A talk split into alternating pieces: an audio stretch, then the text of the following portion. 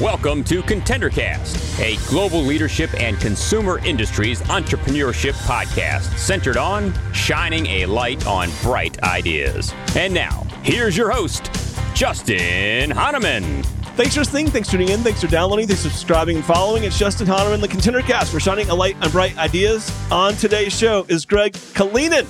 He has got a great new company called Holistic Roasters. He's the co-founder. We're talking coffee. Um, he's also a creative guy. He's got a really cool natural interest in like a lot of different things, and I love that. I mean, we, we just got on the Zoom, and like we spent the last twelve minutes talking about all kinds of things, and it's just rare that that happens. And so um, I'm really excited that Greg's here. Greg, great to have you on the show. Justin, I'm so happy to be here. Uh, thank you for inviting me. And I got your last name right. yes. I mean, you, know, Honaman. I get all kinds of things. Um, hey, listen, it's so great that you're here. Um, I'm excited um, to hear your story and uh, and to to to dive in, and uh, I've got, as you know, uh, a list of uh, questions, and I'm, I'm I'm very curious, as, as we talked about earlier. Um, but let's do this. Uh, let's start off with your background. So, before launching a coffee company, you're in like aerospace. So, tell me about this. Like, give it or give our audience a sense of who you were, what you were doing, and then why launch the company. So, as you know, Justin, from our initial conversation, I'm I'm also a very curious guy, and, and so I have a pretty unconventional background, I would say. Uh, so it, to get to to get to coffee, it's going to take me a little while, but I'm going to walk you through, you know, just uh, as quickly as I can, kind of my my background. So I was I was working in Japan, and that's where I fell in love with coffee. Um, so I could tell you that story. It was it was an amazing experience. I fell in love with coffee. It was a siphon coffee. It tasted amazing, and it just really made my day. But eventually, what I, I left Japan and I went to do an MBA at McGill. And unlike all of my colleagues from the from the MBA program who went into either consulting or banking, I, I had done my uh, thesis on e-commerce and online marketing, and this was you know 1994 and 1995 timeline. Early days. Uh, so it was early days, and people thought I was absolutely crazy. Why bother doing an MBA if you're not going to go get like a high paying job on, you know, with a bank or or some large company? That's what everyone typically does. And and there weren't at that time a lot of people who would go that route and become entrepreneurs. It just wasn't something people did. And people thought, as I was, as I mentioned, I was crazy to go into e-commerce. They thought it was such a small niche at the time. But within six months of that, we we ended up, um, you know, that whole dot com era exploded, I and remember. uh, people were saying, "Oh, you're in you're in the internet business. What, but what do you focus on? What's your niche? Because it's such a huge industry now." Um, so it took a while, uh, but we we eventually became pretty successful. We ended up doing an IPO um, with that company. And uh, one of the, my colleagues um, that we had hired, who was one of the, the people who had done an MBA and, and went to McKinsey, uh, had joined uh, our, our startup, but eventually he, he left and went to a company called Bombardier. And when Oh, I left yeah. the, the startup after Yeah. it was about six or seven years, yeah, Bombardier Aerospace, uh, they do they, at the time they did trains, they did sea-doos, all sorts of of things. It was a it was Canada's I think largest manufacturer at the time. So he he had joined uh, that company as a vice president. He said, "Greg, I think you'd actually really enjoy working here. Um, we have an opening in the in the strategy division. Uh, why don't you come uh, join?" So I did. I thought it was really interesting, but within a few months, the president of Bombardier International asked me to uh, if I would launch FlexJet for them in in the Asia Pacific oh, region. Interesting. And okay. the reason they asked me, uh, kind of, I was surprised by it, right? It was like un, unusual, but they said, listen, you have experience working in Asia. You're an entrepreneur background. This is a, an entrepreneurial kind of internal entrepreneurial startup. Uh, we don't have a lot of internal entrepreneurs here at Bombardier. They tend not to have that experience. So it's like, I would love to do that. That sounds so fascinating. They said, here's the business plan. You know, here we have a board of advisors for you. Here's a budget. Go make it happen. Um, so that's how I got into aerospace. I ended up en- being in aerospace then for about 10 years, 12 years. Um, uh, including so including then uh, at one point doing a turnaround on an aerospace manufacturing company, which I tell you, Justin, it was the hardest thing I've ever done in my life. It was Why? What was it Why? that made Because- it so difficult? so started this um, process in the summer of 2008 and this company was on the verge of bankruptcy we for the in the first six months we kind of turned it around but then the financial crisis hit and and what was supposed to be a year or two kind of project to turn around this company ended up being like four or five years. Uh, it was wow. just really, really tough to survive that.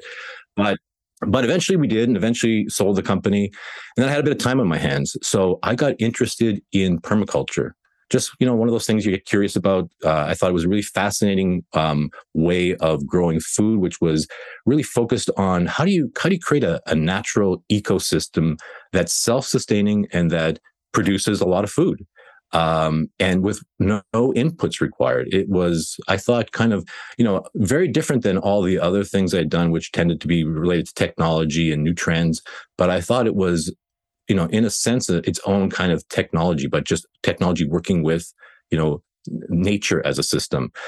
So with that, um, one of my, uh, my, my children were in a, a, school that wanted to do a fundraising project. And I thought it would be interesting if we could find a way to I could integrate those two things. So they said we'd love, to be able to do uh, a coffee, but you know we, we don't we'd love there to be so everyone was very interested at the school in everything related to biodynamics. Because it was a Waldorf school and they said we know about biodynamic wine. We love it. We use it sometimes to do fundraisers.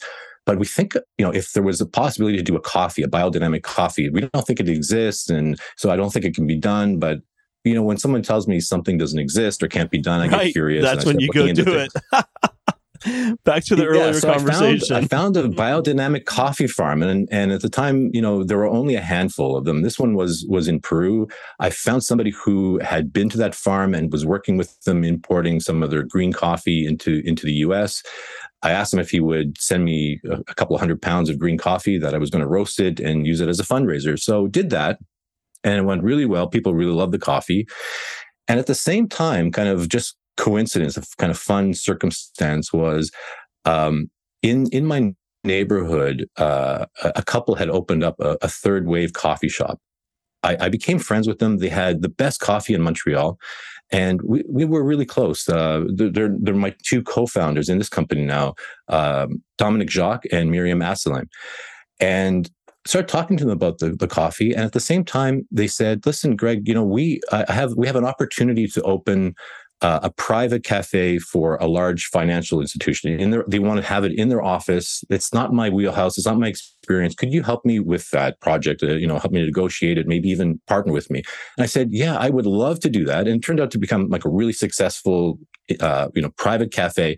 But I said, would you also be interested in you know, roasting your own coffee and maybe looking at it from like a biodynamic, regenerative, organic coffees. And they said, you know, at the time I was a little bit hesitant because they thought getting into roasting was kind of out, again outside of of what they were focused on, which was just getting really high quality coffee. I said, I think this is going to turn out to be interesting because I think the quality of the coffee that you can get uh, grown in this way is going to be really high. So kind of spur of the moment, we ended up traveling to Honduras, uh, kind of last minute to a biodynamic coffee farm in Honduras uh, spent three or four days there, and by the end of that that uh, that trip, we had decided we're going to uh, import as much coffee as we could from this farm and give it a go and see how it would how it would uh, you know uh, if if there was going to be if we could turn this into something more than just kind of a, a hobby or side business. So that's a long way of telling you how I got into coffee. Oh, but, I, I uh, love it. Okay, so I got a couple questions for you. That's that's a perfect setup. So what does it mean when you say biodynamic? So biodynamic is kind of the OG of organic. Not a lot of people know about it. It's mostly it's well known in Europe, and and when people do know about it, it's usually because of biodynamic wines. Um, and what's interesting about that is the same principles that are used to grow biodynamic wines, which really is a kind of a focus on the soil and you know how how to create uh, natural fertility in the soil. Uh, which happens to then, you know, I think reflect in the quality and the flavors that you get from from the grapes. This, those same techniques uh, can be used to grow anything, and and coffee is actually very similar to grapes in that it's it's hand picked it's you know it's it's or the best is handpicked. You can do it you know with machines but you know you're you're looking at trying to pick the you know the the grapes all ripen at the same time but coffee doesn't. So if you look at any coffee a branch of coffee there are some that are uh, ripe and others on the same branch that are not. So it's really the best way to pick that coffee unless you're going to get unripe coffee is by hand.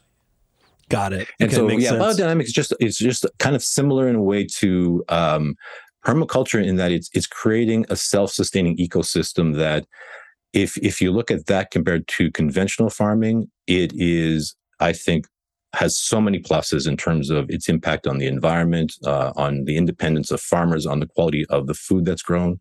Uh, I really think that type of regenerative agriculture is is the future, or a b- big part of the future of agriculture.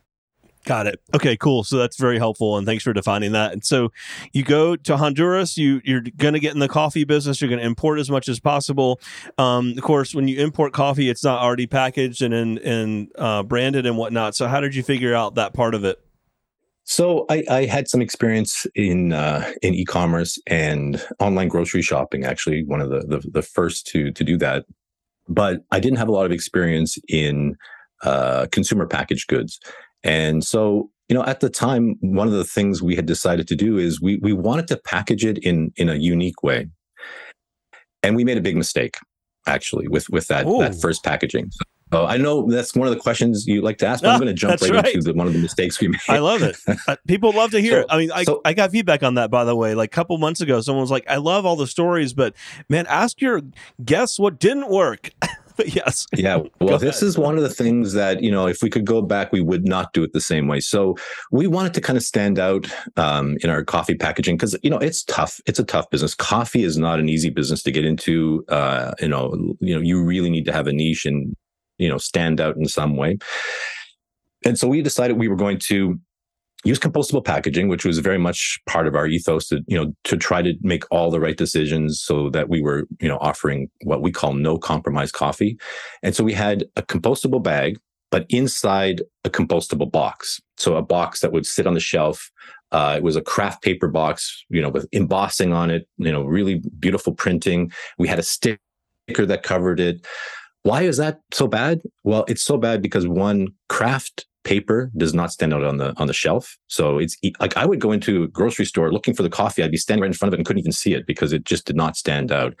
The other thing, it's very labor intensive to do all those steps. You know, you're putting a, a uh, filling a bag, putting the building the box, putting the bag in the box, putting a sticker on it, and to top it off, when you ship those boxes th- they tend to get crushed too so then they tend to look even worse on the on the shelf so it was a lot of material it was a lot of labor didn't stand out it was like you want to design the worst packaging that's basically what we did the, the worst possible kind of packaging so we eventually oh changed oh it but yeah it did not help us i would say it was uh, it was definitely a lessons learned Sure. Wow. Um, well, uh, you know, and you moved on from there. So, okay. So, did you have others like that you knew or that helped you with like p- packing the product, doing design of the package, um, figuring out like what would be saleable on e-commerce or to retailers? Like, what did that look like? So we we eventually smartened up and and worked with uh, a designer that uh, Dominic Jacques, one of the the co-founders, really knew really well, um, and he had helped with uh, designing of the logo for his co- uh, coffee shops in Montreal, the cafes called Melk.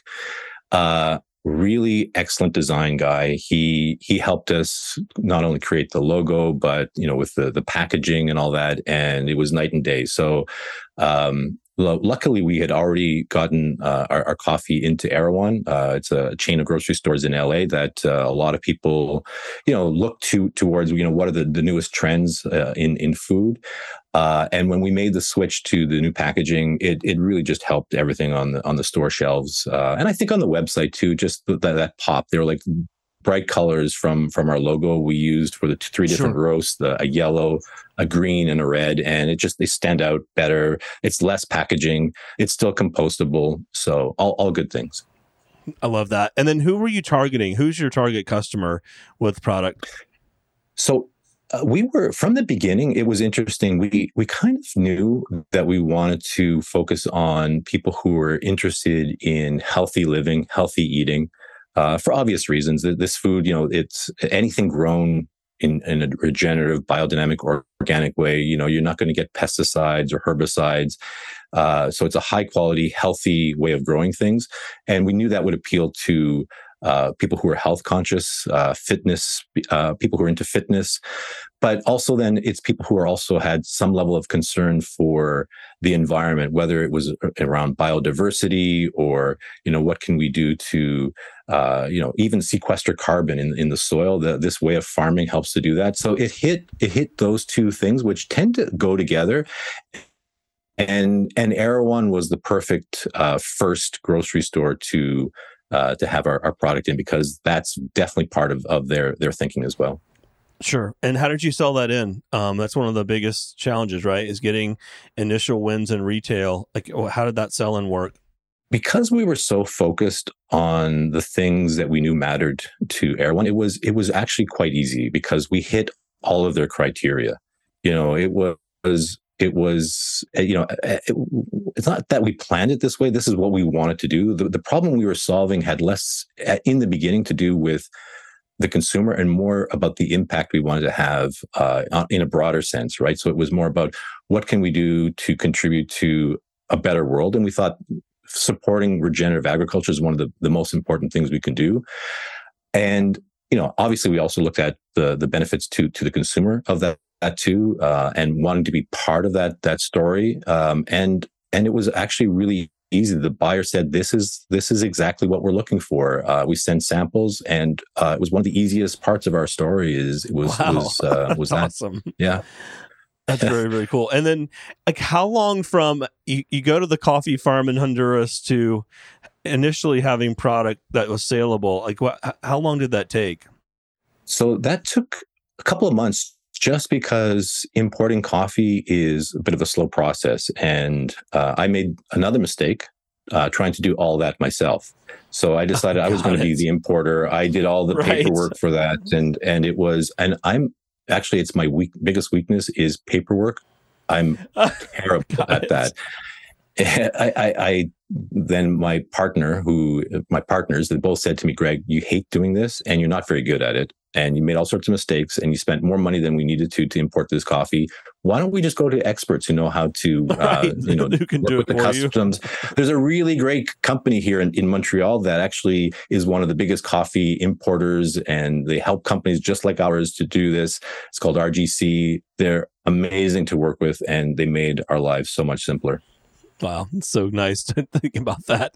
Yeah, you think you got to do it all yourself, right? Early days, and then you start to find the right partners to work with. Um, when did it become real? Like, when did you know? Okay, like it, it was. It's one thing to have the idea. It's another to go find the product. Another to make product and packaging.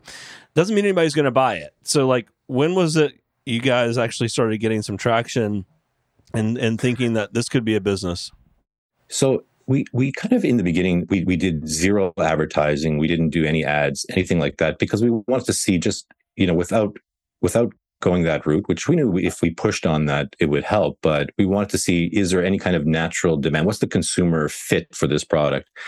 And uh, it turned out that a couple of things happened that that really encouraged us. One um, it, we had a, an Instagram uh, page, and a, a, lot of influencers or people who you know just liked our story, liked our coffee, uh, felt really good about it. You know, would would ask us. Um, you know, sometimes they would ask us to send them some coffee to try, but often they would just post um, stories about the coffee, and that really helped us in the beginning to to gain some credibility. Um, and so that was one. And then we also just looked at the numbers in terms of, you know, when people buy it, do they buy it once and then that's it? Or are they repeat buyers? And we had really good metrics on the, the number of repeat buyers the average order size you know the, the, long-term customer value was all there. We we had all that from from the e-commerce side of it. So we knew that once we we we um, somebody tried the coffee, they were likely to stick with it. So we ended up putting in a subscription um, uh, model on the website, and um, that really worked. And it just it just continued to grow organically over time. And wow. at a certain point, it was like, well, we, we need to now hire a production manager. We need to, you know, uh, build a team to do this. And at that point, once we, we started building a team, it wasn't just you know the three of us doing this kind of, you know, by outsourcing what we could. Uh, we right. brought everything in house, and now we have a whole team that's uh, that's helping us with this. Well, and so you've been doing this now close to seven years. Um, obviously, things have evolved. Like, how, how are you selling er- early days only on your website, and then has that that's obviously changed over time? What does that look like from a channel perspective? So in in the beginning was it was only online, and then it quickly we added uh, within a, a, few months of of launching the website. Wow, I think it was awesome. Uh, and then so we we then added uh, another brand, so um, called Melk, uh, so that we could also sell the coffee into all the the Montreal based coffee shops, into the private cafes that we run, uh, and so that helped with the volume. And um, so we now sell to coffee shops, to grocery stores, to uh, restaurants. Um, we do uh, direct to consumer. We we do some white label too. So um, not not only for our own brand, but uh, other companies who are interested in one in particular who was interested in doing a biodynamic coffee. Uh, we said we have all the the certifications for that, so we'd be happy to because it, in the end it supports the same the mission that we have, which is really around supporting this type of agriculture because of its benefits. You know, I think they're they're widespread benefits. So we look at it from that perspective. That's what drives our decisions. Anything that will will help uh, the farmers who we want to encourage to use these methods of growing. Um, that's kind of in the end what we're interested in. That's why we're we're okay with doing white label. Got it. Man, you guys are really growing into all kinds of different parts of the business. It's amazing. Um, what's next? You look ahead six to twelve months. Like, what are the keys to growth? One of the things we, we like to do is branch out uh, a little bit beyond coffee uh, to add um, basically a thing that you could you could add to your coffee, like a coffee booster, uh, depending okay. on on what you're looking. So kind of um, a functional benefit where some days you just want your coffee and that's great but other times you'd want to add something where you know it give you a little bit of energy natural source kind of herbal type um, plant-based um, um, uh, addition, like a coffee booster that you could add. So we're we're looking at at doing that. We're we're exploring that opportunity with. Uh, a, a, company that is uh, is really good at, at, helping put together those types of formulations. So I think that might be the next step that we take. But other than that, it's just going to, to continue to to grow and to now I think um, uh, shift gears a little bit in in terms of PR in terms of, you know, we'll do some experiments with maybe uh, some, well, we are currently doing some experiments with uh, doing online, online ads. That is, the jury is definitely out on that. I'm not sure that's going to work, uh, but it. we'll see. We'll see. that's interesting. Uh, you shared earlier one of your biggest lessons learned. Um, and yeah, I'd love to just ask you if we remember, we've got a lot of entrepreneurs listed on our show. Um, what other coaching would you have for them? Anything that you'd want to share that have been keys to getting out of the gate with a product and then now growing, no pun intended? So I think it's, to me, it's always been kind of knowing the difference between being persistent and being stubborn. And it's kind of an interesting balance because, you know, to, to do anything successfully, you, you end up going through some, some rough patches where you make mistakes and you have to learn from them but it doesn't mean you, you need to give up, right? So you need to be successful. You need to be persistent and not give up on things. But at the same time, you have to balance that with, you know, being stubborn in the wrong ways like well i'm just going to continue banging my head against the wall on, on something that's not working um, you know have to be flexible pivot get feedback um, and and just keep trying i think is is the key is is is it's a simple i know it sounds uh, probably everyone tells you the same thing gives you the same advice but it i think in the end it comes down to that well, I mean, there's uh, there's nothing wrong with consistency. You know what I mean? In terms of like, if if I'm a uh, entrepreneur and I start hearing the same themes from individuals, there might be something in that, right? Um, so cool, excited for you and um, where you are. How about share with our audience uh, where they can find you, connect with you, buy product, etc. So the website you can visit is uh, biodynamic.coffee. So it's uh, B I O D Y N A M I C dot coffee. And uh, yeah, that's that's where you can find it. The other is uh, if you're interested in our organic brand, it's uh, Melk. It's M E L K dot uh, cafe. So C A F E. Really, really cool, man. So fun. Um, it's been so great meeting you. Uh, excited for you and what you've got going. Uh, I I love the unexpected, and as I said, it was just really great. Also having some time to connect with you before we even hit record today. Um, and looking forward to staying in touch and have you back on down the road. I know you'll have lots more to share with us. Justin, I had a lot of fun. Thank you so much. The Contender Cast is powered by Contender Brands and is the top global consumer industries entrepreneurship podcast. You can find additional Contender Cast episodes on worldwide podcast platforms, including Apple Podcasts, Google Podcasts, Amazon Music, Spotify, iHeartMedia, YouTube, and other preferred podcast platforms. If you would like to be a guest on the ContenderCast, connect with us at contendercast.com. This is Brian Benson reminding you that every winner started as a contender.